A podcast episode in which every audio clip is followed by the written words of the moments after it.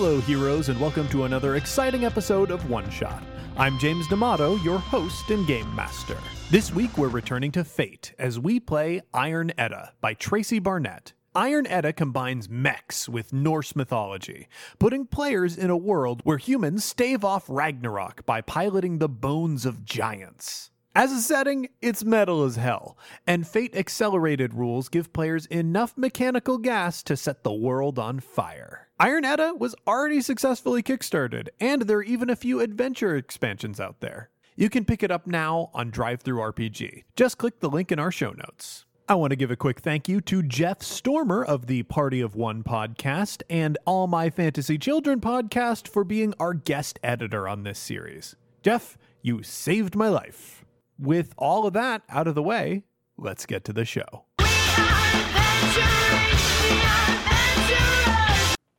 All right, heroes, let's meet our party for this week. Let's start with Liz Anderson, who I believe I hurt, I injured in some way with the way I started this I just episode. make myself susceptible to being shocked when you start things. I mean, at least it wasn't spit this time. Oh, thank Jesus, fuck. Uh, Liz, we're going to be playing Iron Edda today. Yeah. Uh, have you played a Fate game before? Never, ever, ever, ever. So you're feeling real confident Great. right now. Feeling awesome.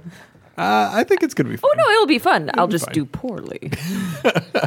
Well, uh, let, let's let's move on. Uh, maybe maybe somebody else here will have more confidence. Uh, what about Mike Migdal? Hey, what's up? Um, I I don't I don't know if I have more confidence. Jesus, I'm thinking about it my whole life now. I feel I can rapidly see the confidence like evaporating off you as you Do, do, contemplate. hey, Liz, was Rockalypse a fate game, or was Rockalypse Rockalypse? Rockalypse was a fate game. So Was it plus and minuses? yeah. I thought it was just six regular six sided. Uh, no, no, no, no. Uh, it, was, it was definitely plus and minuses. Man, first of all, I don't think I rolled a lot. Second of all, isn't that a game that we ruined for some poor designer? Uh, no, I think we did a good job. I had fun. Did Yeah. they not have fun? What the hell? Yeah. I'm ju- fun, right? I'm doing fine. Earlier we were talking about the gorilla that's on the cover of Fade, and it turns out I just found out that you can you can be that gorilla if you want. Uh, so, hoping that today we get some good uh, gorilla content. Good, good, good. Uh, finally, we, we got Adira Slattery. Hello. Uh, Adira, welcome back to the show. Yeah. Um. Uh. So, you, are you a fate person? You? Mm-hmm. Yeah, fan of I've Fate? actually written published Fate Adventures. Oh, that's right. Uh, yeah. Um, And that's like coming out very soon. it's already out. Yeah. You can- Oh. I'm in the Fate Codex Volume 3. You can get it on Drive Through RPG. There's a bunch of other cool other stuff, but other cool designers in it. It's cool stuff. My thing's a s- silly pirate adventure. Oh, rad! Mm-hmm. Uh, I, I, this the adventure that we're about to play uh, has a bit of a more unique setting, and uh, or not like it, it, th- this is not just pirates. I guess is the thing that I'm trying to express, uh, and to explain it, uh, it, we have the creator of uh, this uh, version of Fate, uh, and that is Tracy. Hey, how's it going? Tracy, thank you for joining us. I am uh, completely thrilled to be here. Uh, this is wonderful. so please explain to us what Iron Edda is and Sure. what we're going to be doing. Uh, so I will give you the uh, the brief elevator pitch. Iron Edda is a game where Ragnarok happened in the form of 50 foot tall metal dwarven destroyers rising out of the ground, and humanity said, "Oh gods, oh gods, what do we do?" And Loki said, "Hey." I have this thing that I totally didn't steal from the dwarves that will let you take the spirits of your bravest warriors and bond them to the bones of dead giants. And y'all can Pacific Rim this shit. Oh, it's Max. Oh no. Sort of. It's like uh, Sort of. bony, Bony- magic mechs. Yes. Bony bony magic. This is the magic bone mech game. It's magic mech XXL. Now, now, I, I okay. So there's a mashup happening funny in my book. head. now, why did you not consider calling this Magic Bone Uh, Mechs? you know, I was a much less confident designer when I first came up with the title, and I figured that I need to have something that sounded appropriately uh, Norse and metal, and so Magic Bone Mechs just didn't. I don't know. Never crossed into my mind. Wow, interesting, interesting. What an interesting design process. Yeah, How professional. Hmm. No, thank you. Tracy, uh, how do we play? Uh, so we are going to do a few different things. We're going to start off by each of you will choose the destiny for your character, and I have them all lined up over here. Uh, I am going to flip to one right away because Adira and I have talked a little bit beforehand, and I know which one she is interested in. Cool. Uh, so I'm going to hand Adira the rune scribed. I'll also just take whatever. So Let let the destiny choose you. yeah, Fair enough. Uh, then let me run down these real quick. We have a bandit. Uh, we have the bone bonded. This is the person who has the uh, the big bandric bone mech. Yes. Uh, we have the crafter. We have a farmer. Wait, Uh, you play people who don't have a big bone mech? Yes. Oh boy, that seems like poor strategy. Like, why Out the wouldn't you? gate, you can yeah. Yeah. Why would let's- you do that? Let's maybe all have big bone mechs. Uh, Um, do you have a, a copy machine around, or Uh, I mean, we, we don't all have to play. uh, that was that was. Probably. not. no, let's no one be the big bone mech. All right, let's leave that one off the table. I, I have unfair. I have run a game where everyone was seers. Everyone decided to play the magical manipulators uh, of the. of Oh, Yeah, the we, setting. we were manipulated going through each the other? game before I rudely interrupted to ask more about bone mechs. That's okay. Uh, I've got like six more bits. Uh, I, just six. just, Ju- just it's six, nine Mike in the McDowell? morning. I mean, six is pretty good for just nine a.m. on a Sunday. Fair enough. I'm normally in church at this time. Uh, we have a leader, we have a merchant, we have a priest, uh, we have the rune scribed, we have a seer, a scald, and a shield bearer. A scald? Scald, uh, think a Norse bard. Um, Shield bearer, does that have anything to do with bone mechs? Uh, stopping them from punching their fists through your your village. Sure, yeah. Okay. Yeah. So the the the core conceit, like you get that elevator pitch, right? But the the way this game plays out is even the bone bonded is just a person living in the holdfast, and we're going to create that holdfast as well. So everyone has ways they can interact with the story and figure out when you're just a person in the world who has power, how do you interact with the society around you? Because when you don't have your bone mech out, you have the spirit of a dead giant living inside of your head at all times. So like that's a thing, and that giant uh, misses things about being alive in the world, and wants to indulge in those things on a giant scale. Right. So you're, but then, but you're just you know Barry the Viking living in your holdfast who has this giant. You still have to interact and live in the world and be a person. So Hmm. Jeez. yeah, there's a there's a there's a lot going on. Uh, so go ahead and, you can also and be take a farmer. Yeah, Yeah. and then there's me. I'm the dirt farmer. I farm all the dirt. So the the rune scribe is pretty interesting because they have this like runic based powers, and they can slowly replace all of their stats with their rune yeah as they And- become like as the consumed rune as through the power. Hmm. magic takes over their body and eventually they pop. Yeah, it's pretty fun. Um, Pardon? Uh huh.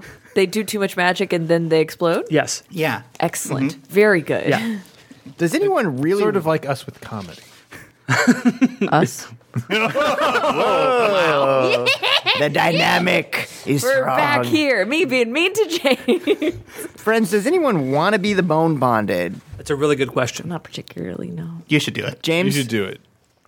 are you sure you don't want to? Yeah, do it. James, do you please. want to be the bone bonded? Please be the bone bonded. All one. right, I'll be the bone bonded. I may or may not have imagined uh, voicing a dead giant opposite you playing a character. So Okay. Excellent. So, uh, all right, yeah, I will be. Uh, I'll be the bone bonded, freaking boner bonded. Hell yeah, Uh, dude.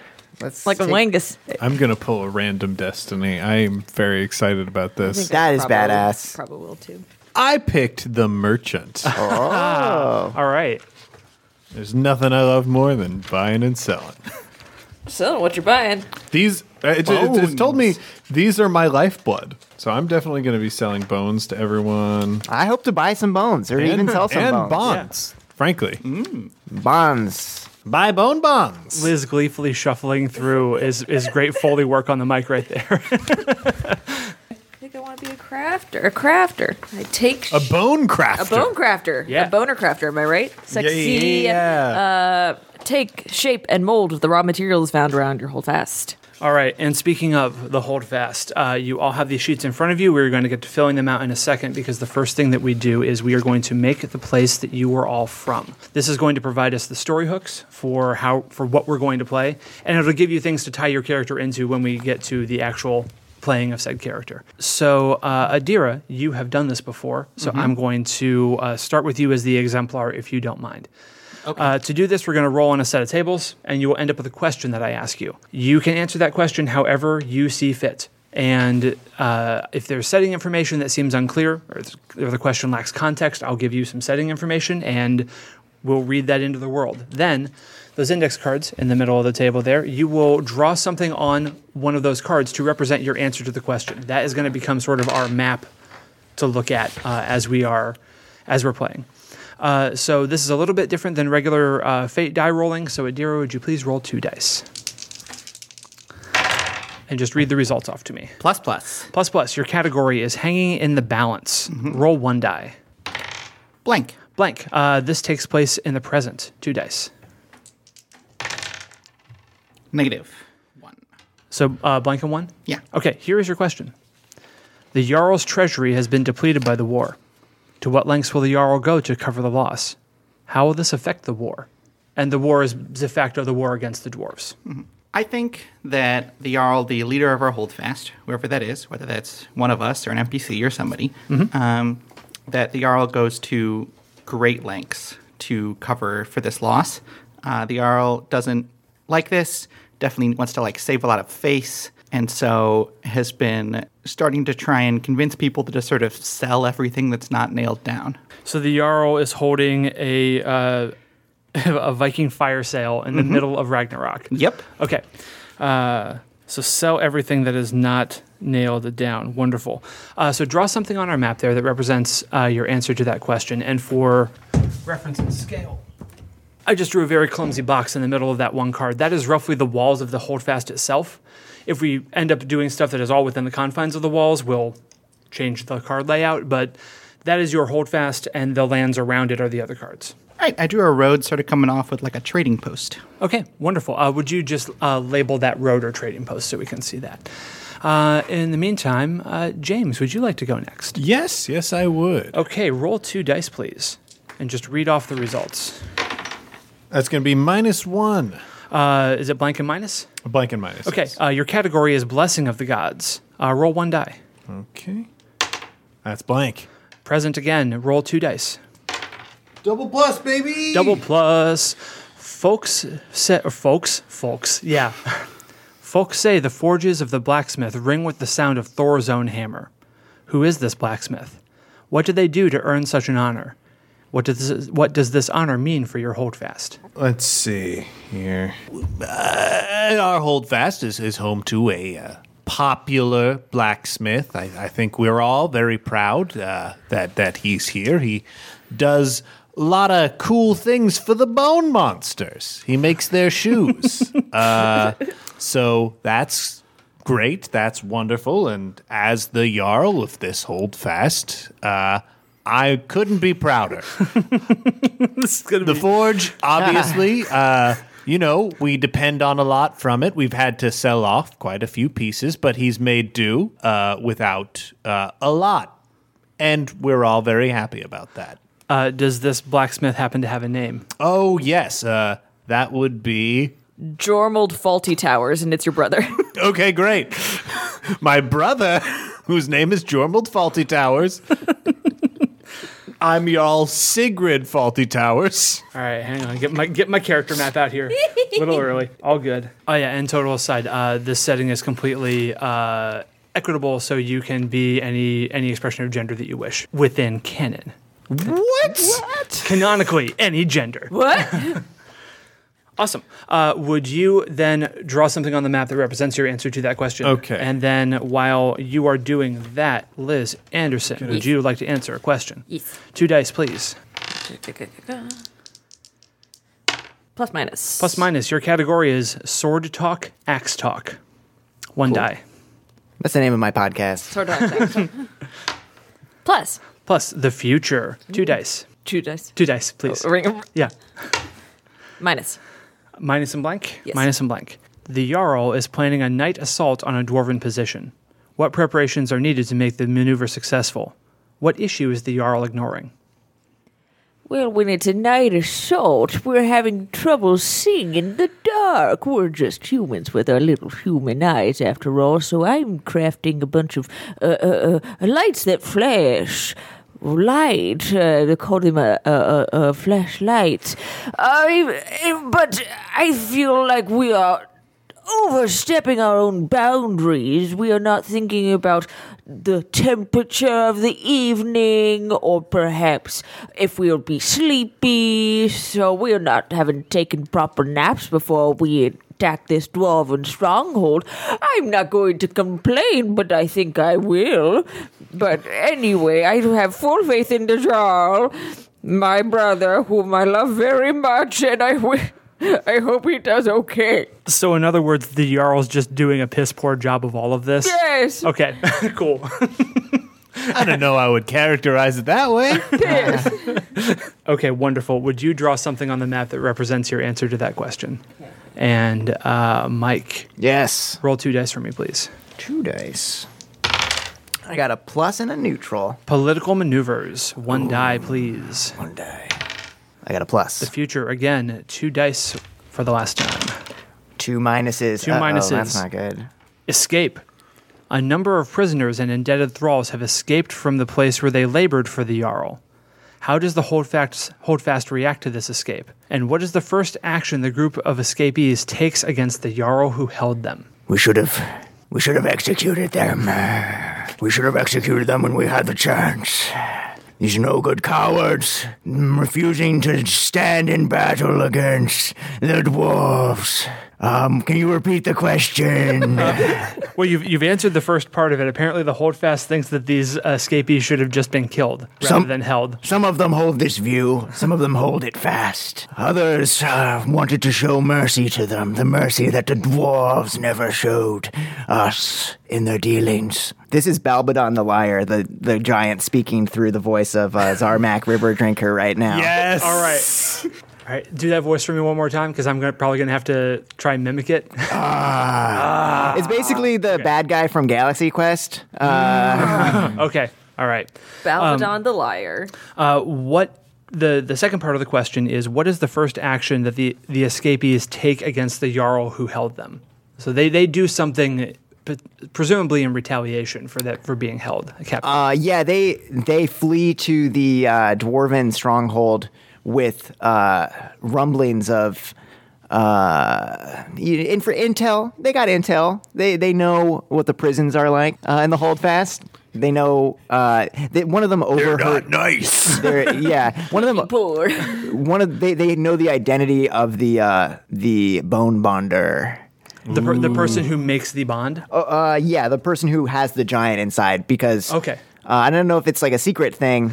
Can be. Uh, but in, yeah, sure, maybe Okay. it's secret. Awesome. Is it like secret, secret identity secret? So we don't know who actually has this. So, so, so does, yeah, does the holdfast not know that Zarmaz is the bone bonded? Uh, they let's say they don't. They don't know Yeah. Zarmak. Nice. Zarmak River Drinker is is the uh, is the bone bonded. They just know that a bone bonded appears when it's time to go.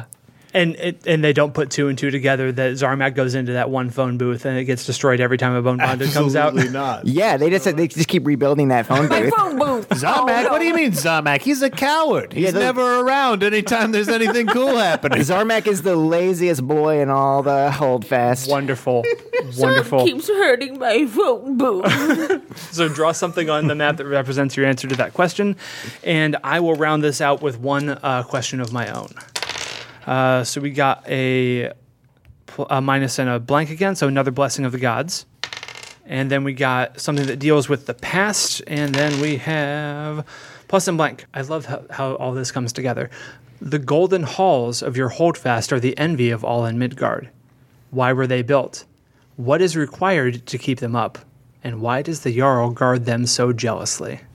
What do you mean? Why were they built? It's a nice hall. We we need a good hall. We've got to put up a brave face in times of war and strife and hardship. People come to that hall and they say, "That's a nice hall." I craft out of my great sadness. And sure, yes, a lot of the art is inspired by sadness. That's why Times is so tough. Times is so lean.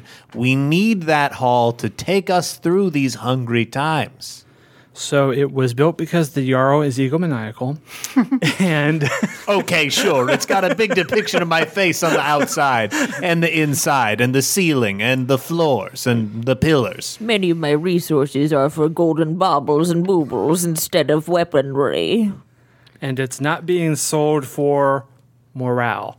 Yeah, morale. So, so, so everything else in the holdfast is being sold off to pay the massive debt that was incurred by building the Golden Hall, Mm-hmm. which is being kept up because of morale. In in this world, do we have uh like where do we get gold from? Do we like trade with other other human holdfasts? Entirely possible, or it could have been mined. Um, just Oh, because something didn't come dwarves. up in one of the questions doesn't mean that it's not Mm-hmm. a thing. You can instantiate things into the world within the reasonable bounds of fiction. So, Mm-hmm. sure, if there, you want there to be an- a now depleted gold mine near your holdfast, that's completely reasonable. Mm-hmm. Yeah. In fact, the I road said- coming into the holdfast, I did name the Gold Road. Ooh. So there you go. Yeah. Uh, so, Liz, since you're closest to that card, uh, in place of me drawing something, would you just draw a little indicator near the end of the gold road that is the uh, now depleted mine? Thank you. I like the idea that we had these gold mines near us and dwarves are almost like like a locust like plague but just for mining resources. Yeah. No, that, and and so in this setting, dwarves are much more like Gollum than they are Gimli. They're actual Norse dwarves, so they're wriggling little things underground. They are clever crafters. They do turn to stone when light hits them, which is why when they attack, they attack in fully enclosed, massive metal monstrosities that are about fifty feet tall. Wow. those are the dwarven That's destroyers. wild. Yeah. So uh, this is our holdfast. These are our story hooks that we have to work with, and now we will flesh out your characters. So the uh, sheet that has all the boxes on it of everything that I've given you, where most of you have written your names. Um, uh, Adira, do you have a name for your character? Oh yes, uh, my character is Asta Hearthtender. Wonderful. Uh, and we'll go over- Pronounced she/her. Cool. We'll go over the names uh, again, but we are going to fill all of this out. You all will see under where it says the name of your destiny, there's a set of boxes that says aspects. Uh, in Fate, every Fate game, to my knowledge, uh, you have two aspects for every character a high concept and a trouble. Aspects are short descriptive phrases that make things true. Uh, they're also used mechanically within the game. So, for example, Han Solo's uh, high concept is uh, smuggler with a heart of gold. His trouble is neck deep in debt to Jabba the Hutt. Uh, we'll explain how to use those mechanically, but that gives you an idea of, of these things. So, we'll go through this a little procedurally. We'll do everyone's high concepts first. So, think of your character as a person in the world. What is the most true thing about them? And then we can distill it. If, you, if you're like, well, they're sort of like this and sort of like that, I can help you distill it into a short pithy little phrase because aspects are my absolute favorite thing about this game. I have this friend from high school who uh, told me one time that he was like, "Yeah, I really don't want anything from life," or something. Like he he was so adamant about. He was like, "Yeah, I just want to sit on my couch and watch TV, and like I'm not going to apologize for it."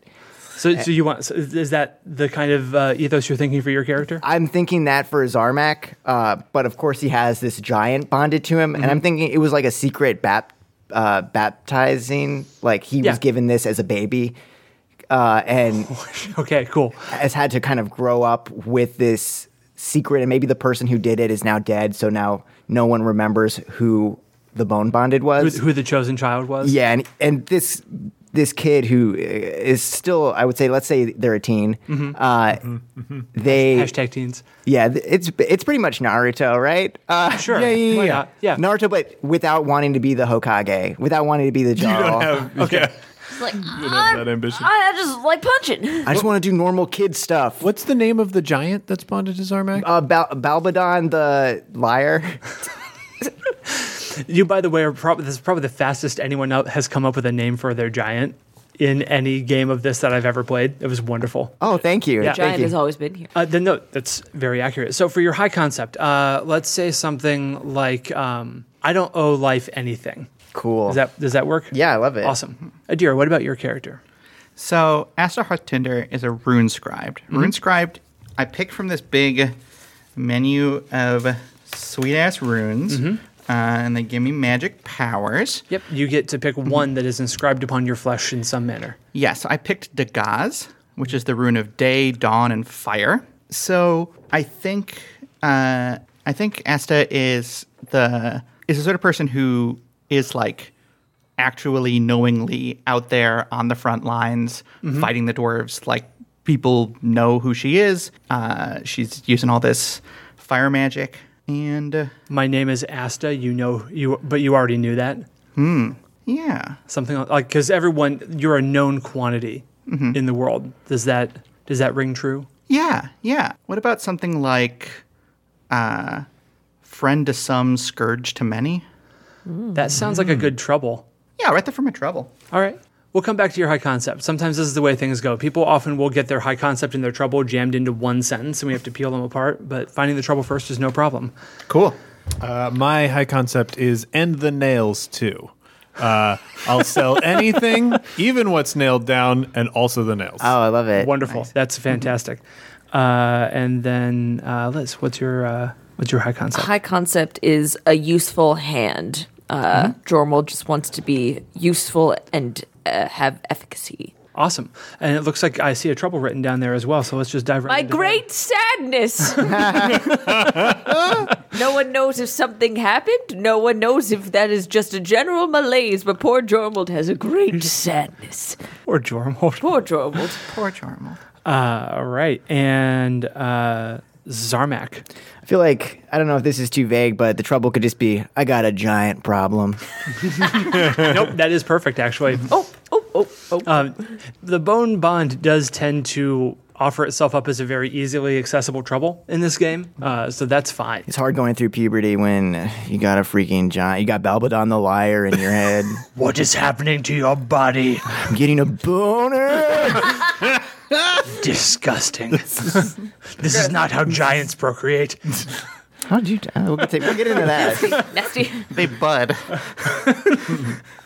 bubble. I'm getting a butter.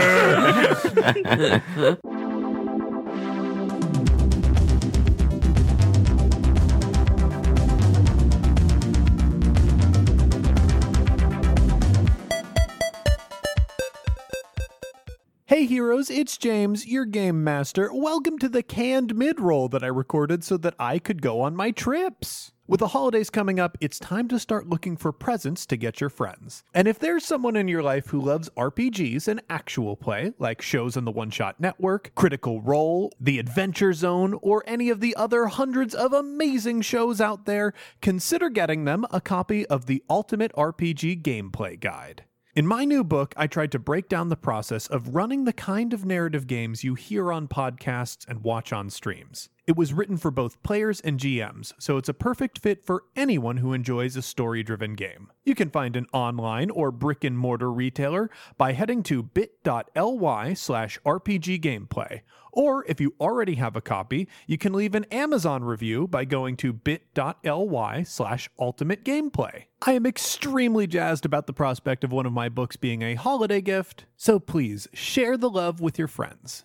Before we get back to the show, I want to take a quick moment to thank some of our backers on Patreon. Jacob Johnston, thank you. Kyle Brown, thank you very much. Hans Brickhammer, thank you. Local Rock, thank you very much. Adrian Thuma, thank you so much, Adrian. Uh, Adrian did the cover art for the Paired podcast, if I'm not mistaken. BKM, thank you. Cato, thank you very much. John Williams, thank you so much. Andrew Giota, thank you very much, Andrew. Thanks again to everyone who supports us on Patreon. We would not be able to make these shows without you. And with all that out of the way, let's get back to the show.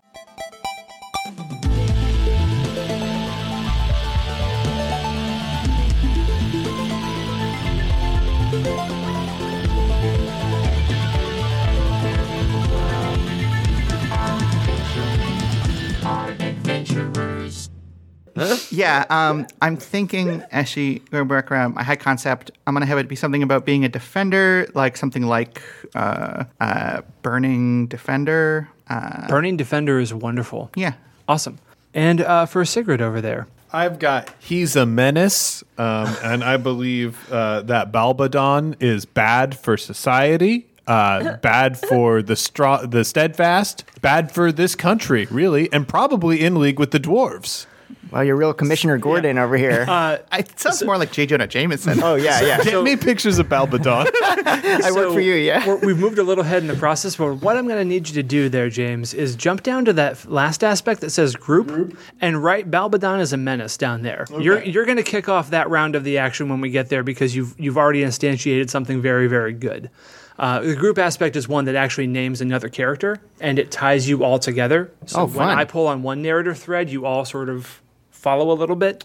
You're the true Uh, puppet master. That's right. Uh, so yeah, uh, the, the in regular Fate, uh, the final three aspects don't actually have types associated with them, but I made them all typed because that makes uh, this type of generation much much smoother. The third aspect is your clan aspect. There are nine warrior clans in Midgard. They cross all levels of society, rich, poor. Everyone belongs to a clan based on who you actually are as a person, with one exception when someone is bone bonded, they do not get a clan. Or, well, y- you would have gotten a clan when you came to adulthood, but you're a secret bone bonded.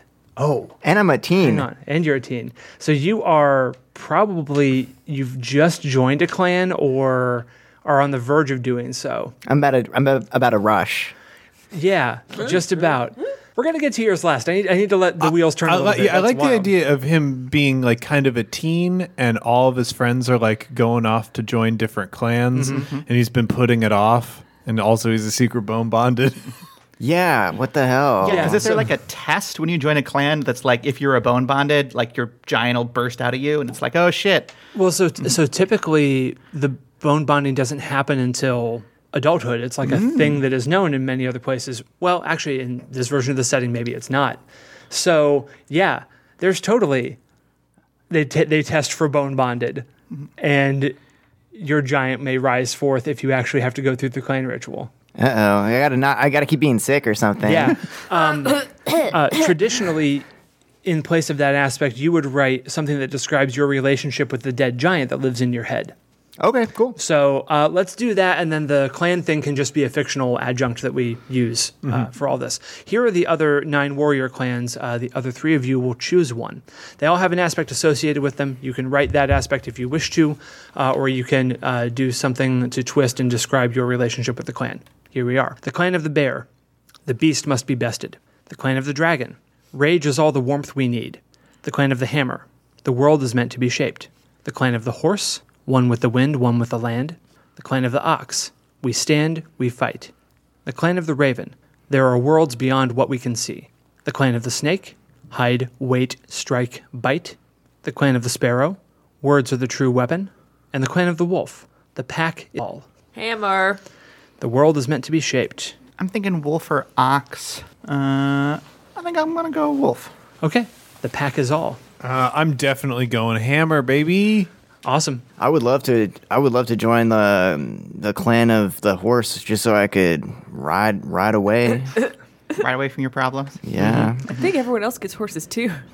What is? Are you kidding me? I don't have to join a clan to get a horse. You gotta, horses. you just gotta head out on that old gold road. Yeah. You Oh, gotta, yeah, ride till you can't no more. there we go. Ah, this is the 400th remix. But he's got the giant in the back. Yeah. Okay, yeah. The bone bond is attached. My life is a tabletop role playing game. Yes, it is. So, what is the relationship that you have with the giant in your head? I feel like it's kind of a love hate thing. Like, Balbadon is so lame um, and freaking sucks. But sometimes Balbadon is can be cool. Tells tells me cool stories from the giant times, and one time he helped me beat the shit out of this kid. He was causing some trouble, and I just beat the shit out of this kid with my bone hands. And I said, if you ever tell anyone that you saw my bone hands, Balbadon will come back. uh, it's cool when he's, yeah, when he lets me wail on bad guys. That's cool. But yeah, it sucks. He's, he sees me pee and poo. Comments on technique a lot. I know he's always yeah he's always telling me about. That is a weak stream. Come on, it hurts. It's not natural to push hard. Elevate your legs. Uh, can other people hear? Ba- oh, how about this? Balbadon speaks through my mouth. There is actually a stunt that lets you do that. Oh, it's a stunt. It's not just a normal thing. No, it's not. But it- mechanically, there's a thing that, that lets that happen. Okay, cool. So Yeah. Uh-huh. let's say most of the time other people can't hear Balbadon unless Balbadon is going full Yeah. possession. Yeah. So uh, let's let's distill all of that into a, a, a quick pithy little phrase. Um, Oh, what about uh instead of the Big Brother program, it's the Big Bad Brother program. that I was kind of thinking along along those lines. So yeah, write that down. Big Bad Brother or Big Bad Brother program. Cool. The fourth aspect is a sacred item. This is a noun phrase that is important to you. And I say noun phrase because it can be something physical in the world, like my grandfather's axe or my mother's shield, or something ephemeral, like my uncle's sage advice or my grandfather's last words. Uh, for the rune scribed, it is your rune. And you get to describe uh, how it is actually how it appears on your body. It could be a tattoo, it could be a brand. I've had people do a ring of metal embedded into their back, a birthmark, you know. So how how is the rune of Dagaz, uh how does it appear on your body? um, I think uh, it is branded fairly large, right, uh, like on the top of Asta's chest, Mm-hmm. so that way it always like sticks out over her clothing and things like that. Yeah. because it's this little like pointy bunch of corners. Uh, yeah, so I think it's like a large brand, and then around the brand is tattooed uh, all sorts of different things that Asta has accomplished. Awesome. So you have like a roll of deeds around your your your brand of Dagaz. Yeah. Wonderful. Uh, what is uh, your sacred item there, sacred? What's most important to you? Uh, my nice, my nice things. Okay. Wonderful. And uh, Jormald? It is a length of like copper wire, well, not copper, like metal wire, kind of the kind that you use to cut through clay Mm-hmm. because they just have it around it. It's a huge length around their belt that's very useful for lots of different things and also could be a slicing weapon. A, a garrote. D- d- now you you say like the kind used to cut clay. D- does it like cut stone or metal? Is that like how you shape stuff? Ooh, that could be fun. What a good idea. You you sharpen blades by just like running the edge down it and making a keen edge Just like shaves Yes. off. Oof. for a name tense. Or Oh, perhaps, it's a curse. yes. uh, perhaps skin. Mm-hmm. Skin. Zormak's uh item, sacred item is Mima's harness, okay. uh, which is like a Is Mima the name of the horse or your grandmother? Mima is is Zarmak's uh, dead grandmother who performed the secret uh, ritual that gave Okay. Yeah. that gave Zarmak the bone giant uh, who passed away. It's one of the things that he remembers her by, Mm-hmm. uh, but also it is it's like meant as like a foci uh, for sort of controlling the giant. Okay. and it's grown with him. Uh, Nice. but he doesn't really know any of that. He just wears it as kind of a sentimental thing. Its real name is the Girdle of Aeons, uh, but he calls it Mima's harness. That's It's just wonderful. a little dumb thing I wear, I guess. I don't even know why. Yeah, my Mima left it to me. It's whatever. What was Mima's name? Uh, Mima, uh, Just Mi- we did Mima everything. River Drinker. I see you over there writing some romantic relationship with Mima. Elia- no. Eliasis River Drinker is her full name. Her Eliasis? Eliasis. Is Just call her Mima. She's everyone's Mima. The people's Mima. The people's Mima. That's her finishing move. she dual wield pistols. Um, yeah, she was pretty cool. Should ghost ride the whip. Which is the Bone Giant. Yeah. Okay. Uh, now we're going to get into some of the more mechanical stuff real quick. Uh, you will see to the right of those uh, aspects, you have a set of approaches.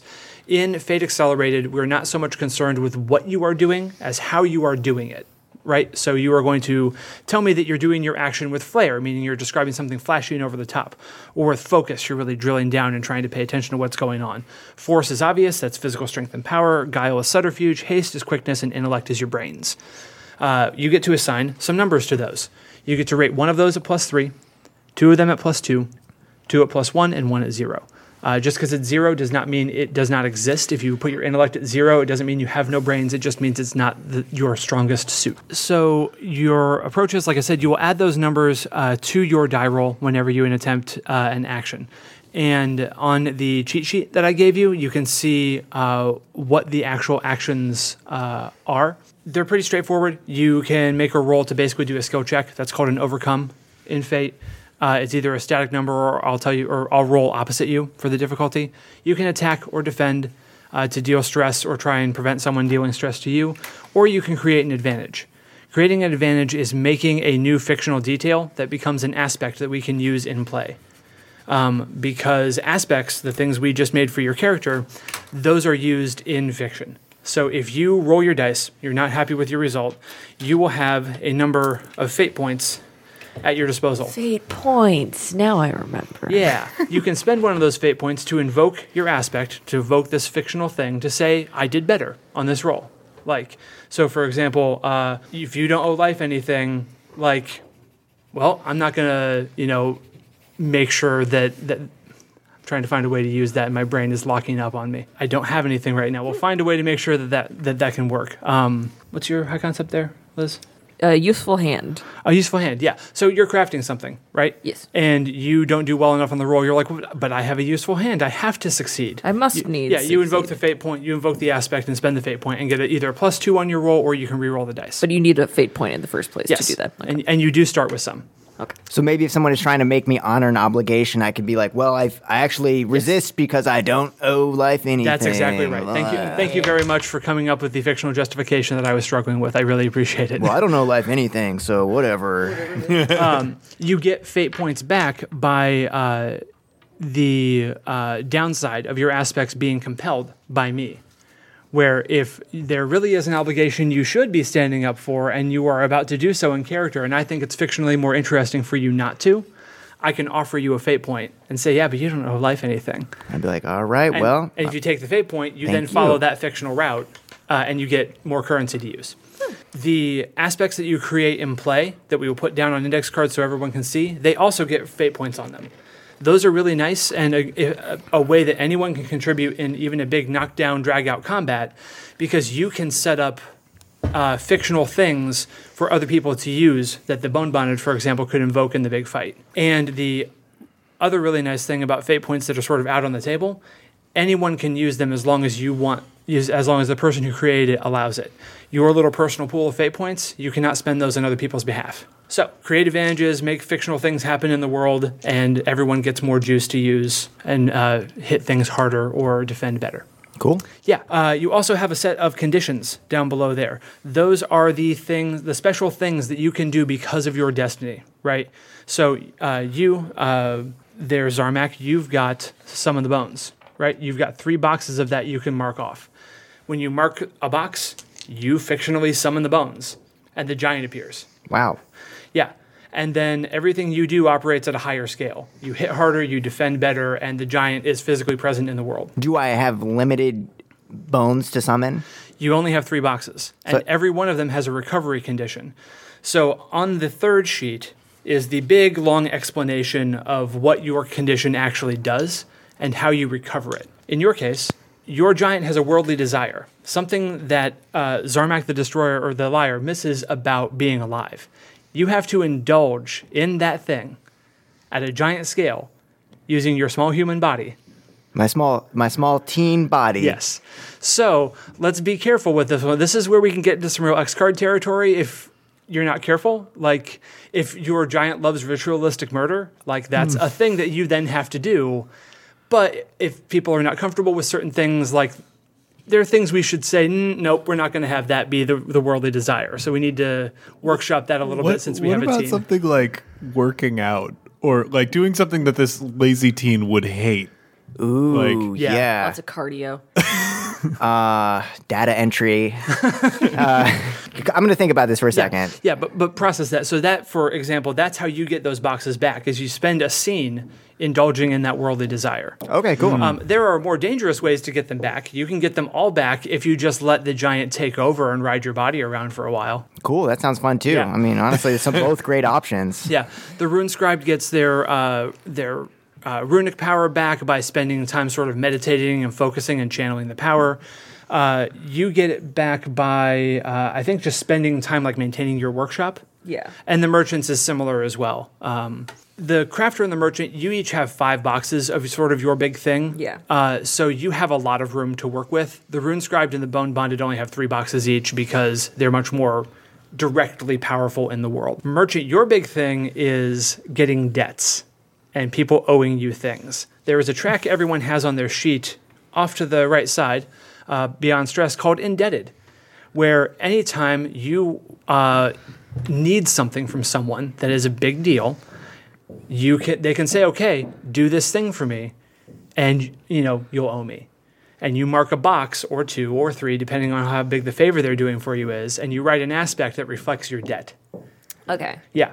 So I could feasibly, as the crafter, in the creation of a condition like my master work, I could people could be still also indebted to me. Yes. Or or you could be indebted to them, Yeah. like if they're providing you resources. But if I'm giving them a big b- s- sword, Yeah. Eh? Yeah. or you could owe someone a masterwork at some point in time. Oh. right, because that's because that's a big deal. Okay. Because the the masterwork weapon that you have makes it possible for a regular ass human to fight like a bone bonded for a little bit. Yes, yes, Yeah. uh, And the merchant, you actually have extra boxes of indebted. You also can take on more debts. Yeah, I, from those I people. realized that Yeah, for it's- sure. It's it's it's good stuff. Uh, Uh, I, I thought about mine, and I'm like, what about what? If, what if Balbadon the liar just really misses eating so many eggs? Oh, Hon- honestly, no, yeah. If, if, if we want this to be, uh, what's that? The fucking movie, uh, the prison movie where the guy eats all the eggs. Cool hand Luke. Yes, thank you very much. If we want this to be a cool hand Luke situation, we definitely can do that.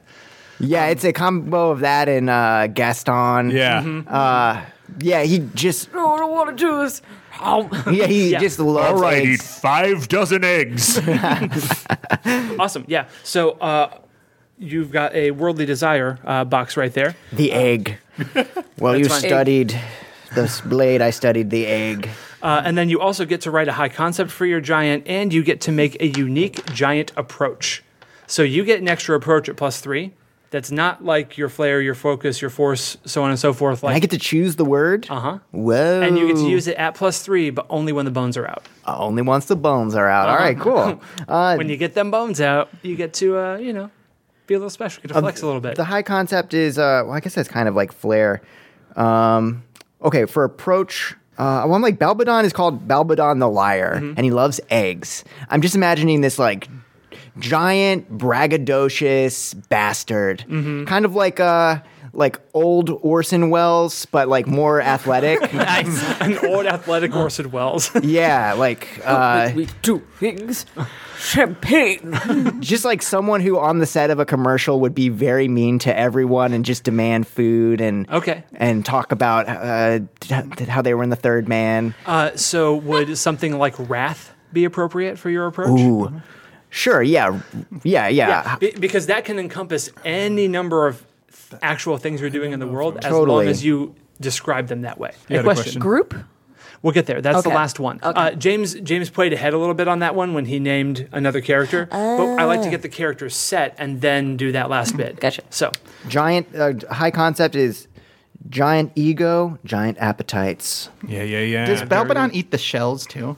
Oh, he just 100. percent I Ah, don't think Yep. Valdon's very dexterous to be able to peel Well, see, an no, he egg. breaks them on his tummy like an otter. yeah, then smashes it into his face. I, I have a feeling that that Balbadon likes to experiment with the form of egg consumption very much, and so you get a lot of Zarmak just like I've got eggshells on my left elbow because the giant decided to try and see if I could lick my own elbow with I don't know like Everyone in Zarmak's life, I'm tired of walking around eggshells on you. he's like he's like Pigpen with just a trail of eggshells behind him. I spelled giant ego with two G's.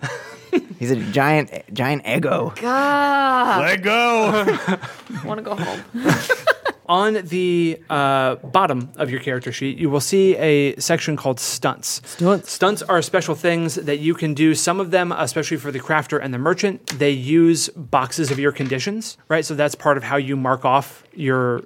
Uh, your conditions like by my hand and, and so forth. Uh, everyone starts with the ones that are in that box called stunts. on the first page of the document that I gave you, uh, underneath the description of your destiny, you will see that there are additional stunts that you have the option to take. You can take up to three of those because you start off with four fate points by default.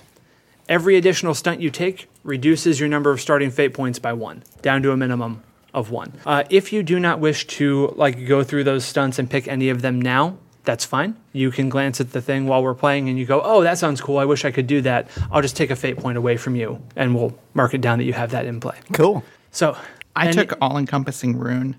Okay, uh, could you please uh, describe to folks what that is? Yeah, so one of my approaches, the Flare Focused Force Guile Haste Intellect group, um, has been replaced with the word Dagaz, my rune, because I have burned myself before on using too much magical powers. Uh, whenever I use this approach, instead of using, uh, I must instead use my rune, as described in the other places, uh, and then whenever I use my rune in this approach, uh, it functions at giant scale. Yeah. Uh, which which approach did you replace? Flare. Okay. So anytime that uh, Asta would be flashy, she's actually using her rune, which is big and fiery and uh, blatant and loud and very, very warm. Cool. Uh, any other uh, mechanical questions before we do the group aspect and then move on to actually uh, play this train wreck that we've created for ourselves? I, I, Mm-hmm. I'm good. So I'm excited. I'm ready to uh, to kill all the dwarves and have a big feast. Yeah. You know, Yeah, All I'm going to right. try and explode.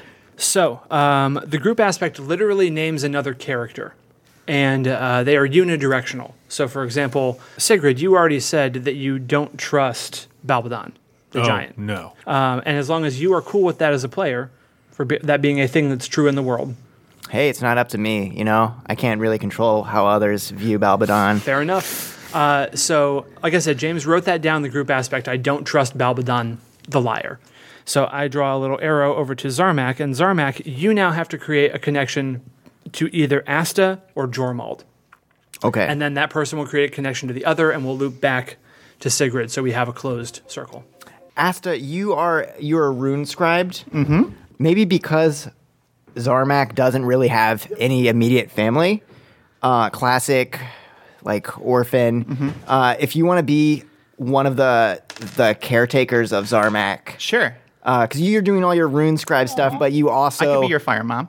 you have to be my fire mom, or fire guardian. Like you, Yeah. you- I don't want to give you too much responsibility. I don't want to force you to be Zarmak's like caretaker, but also Zarmak doesn't really want a caretaker. So I'm I'm into being your caretaker that you don't want. okay, th- then I Yeah. love it. Yeah, Cool. Yeah, then you would write down something like Asta raised me or Asta took care of me even when I didn't want it. yes, I love it. Yeah. Uh, cool. Then uh, Asta, you then connect to Jormald. Jormald. Okay. I think uh, that as part of my like rune binding process and things like that, uh, Jormald is the one who physically did the brand and physically inscribes the tattoos onto Asta's skin. I think that makes sense. Yeah. Yeah. Cool. And whenever you need like bits and bobs for your magical misdeeds. Yeah. Yeah. Yeah. So uh, yeah, Asta sort of looks at you kind of like Q. Does does Asta know that Z- uh, Zarmak has the bone bonded uh, has Balbadon in him? I think that could be interesting if Asta knows, but uh, Zarmak doesn't know that she knows, Yes. Okay. and she's Wonderful. also been just not bringing it up and keeping that secret.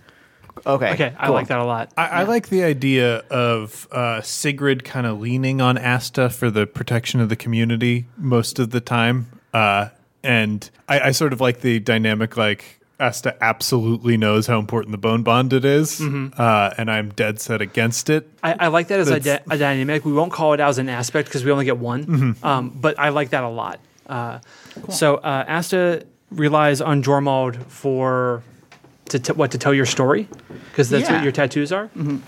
Yeah. Or or Jormald made me what I am with Mm-hmm. the the rune. Yeah, Jormald made me what I am. Awesome. And then Jormald, you get to connect to Sigrid. Oh, Sigrid is the source of my great sadness. Oh, my relative whom we grew up with as children, and he has grown into something that I never anticipated. He's a And that sadness helps you make your art. Oh, gross. I love it. Nasty. You should be grateful. I went to art school. That's how it works. Yeah. Uh, yeah, then uh, Jormod is responsible for my great sadness will be what you write in there. And with that, we have our characters finished. Is are Um, Jor, Jormold and Sigrid are they related or My brother. We're, we're brothers. okay? Got it. Is Sigurd? Which one's older? Mm-hmm. What I you you seem older. You I just see- I'm sound older. old. I sound All old. you sound old as hell. All right. Did anyone start off by taking any additional stunts aside from Adira? Because I know about that one. I would like to make my an, a quick NPC Okay. in order to leave uh, uh, to be able to start working on my by my hand. Um, can an NPC be a little animal? Sure. I want an ancient turtle who helps me get my rare earth minerals, who I speak to. Wow, love it. What's their What's their name? Kevin.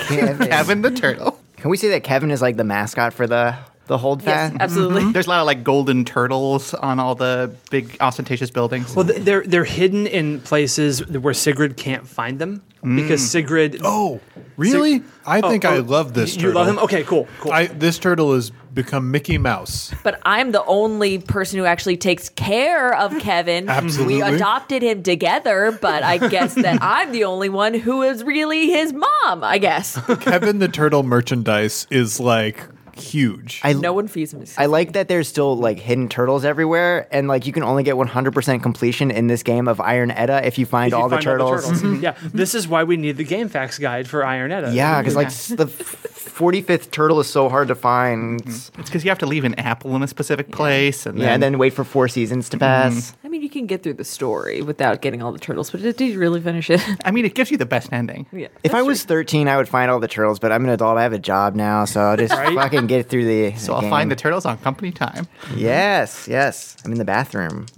finding those turtles. I'm scrolling through an Old Norse dictionary to see if I can find if there is an Old Norse word for turtle so we can name the holdfast. Oh. Because I have a feeling that Sigrid uh, would have renamed it once the turtle became Are there turtles in Scandinavia? unknown. There are turtles lots of places. I think they could have found out about turtles. Non-native turtles, invasive turtles. Yeah, the, I mean, the Norse trading. people like sailed fucking everywhere. Yeah. so. I mean, Mike Midgard. Just just, just, that's what's been in my head. just, just hanging that out there. just I, uh, something I needed to say, and Yeah. now it's there. That was also going to be the name of my uh, Final Fantasy VII uh, persona. That's good. I like the Midgard stuff the most, uh, just because it was like cool to be in a weird effed up city. Then you go outside the city and you're like, oh, Oh, there's so much more of this game to play. yeah, Gross. I never played Final Fantasy VII. Nor Okay. Uh, so Icelandic, modern Icelandic is about as close as you can get to Old Norse in the world now. The word for turtle in Icelandic is skjaldbaka. Skjaldbaka. Yeah, so uh, you should hand me that metal card Chewbacca. right there, the top. Yeah, right there. Thank you. Skjaldbaka, love it. Skjaldbakaheim. Do you guys all want to go to Iceland Turtle hunt. later?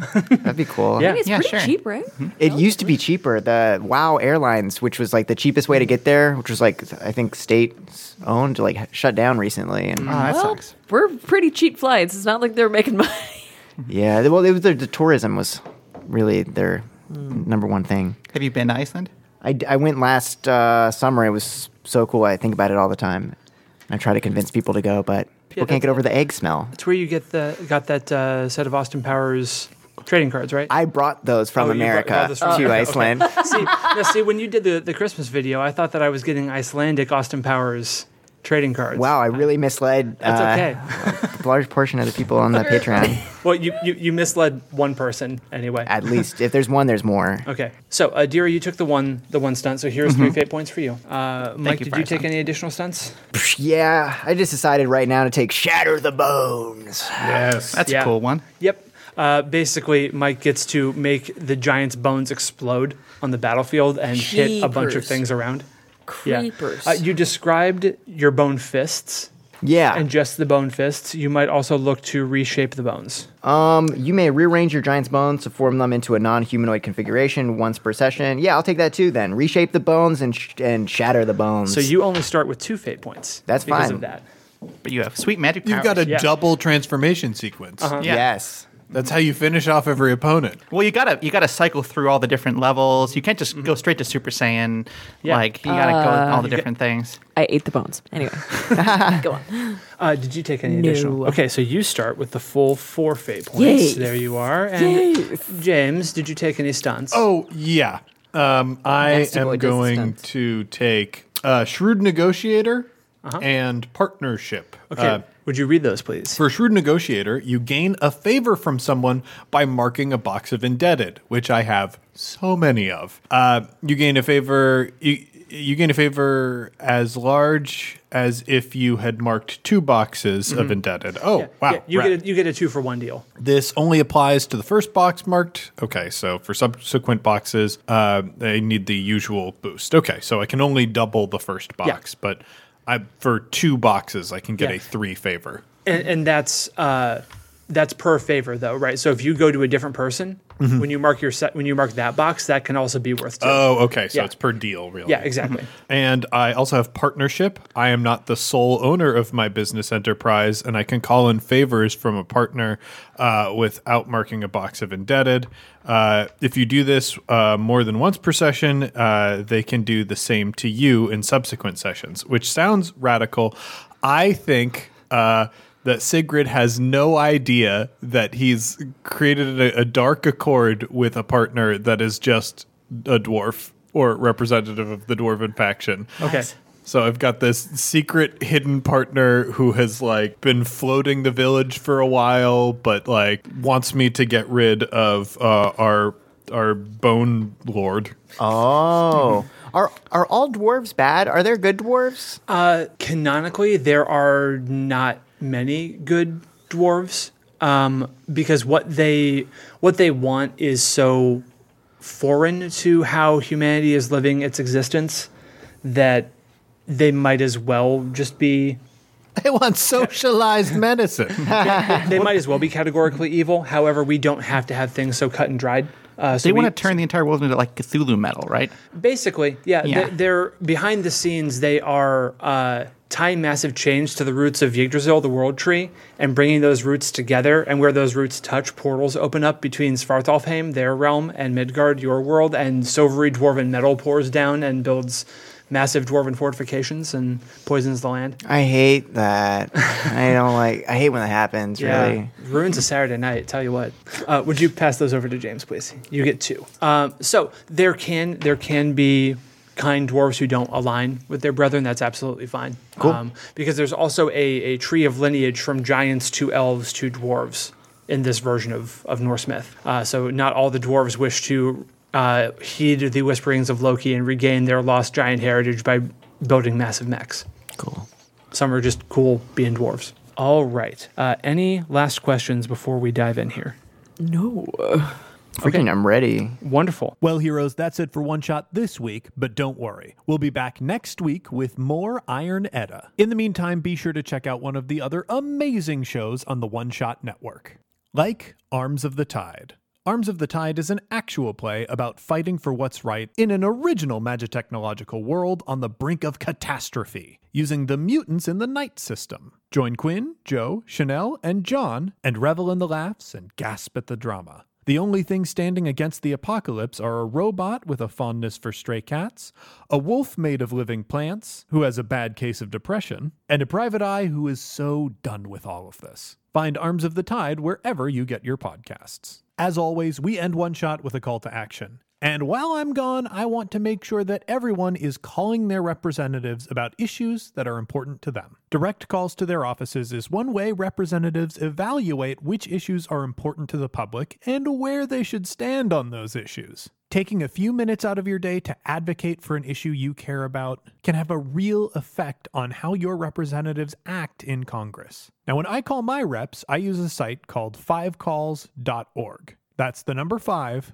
calls calls.org. There you can find information about different issues affecting the country, along with contact information for your representatives and a script to read while you're on the phone to make sure you get your point across clearly. Calling is quick and it can make a big difference. Thanks, heroes. As always, a humble and hearty thanks to our supporters on Patreon. If you want to help us in a non monetary way, the best thing you can do is tell a friend. You can also leave us a rating and review on iTunes. Every five star review we get helps new people find the show. For the latest One Shot news, be sure to follow me on Twitter at One Shot RPG. Look us up on Facebook at facebook.com slash one shot pod, or look for news on the site at oneshotpodcast.com. If you want to inquire about ad rates, live appearances, commissioning episodes, or you have a general question or comment for the show, contact us at gamemaster at oneshotpodcast.com. One Shot is a production of the One Shot Podcast Network in association with Paracosm Press. Paracosm Press is a Chicago based tabletop games publisher. You can find more information at P A R A C O S M Press.com. Finally, that music, which is right now swelling up over my voice, is Adventure by Be Your Own Pet, courtesy of Infinity Cat Records. See you next time, heroes.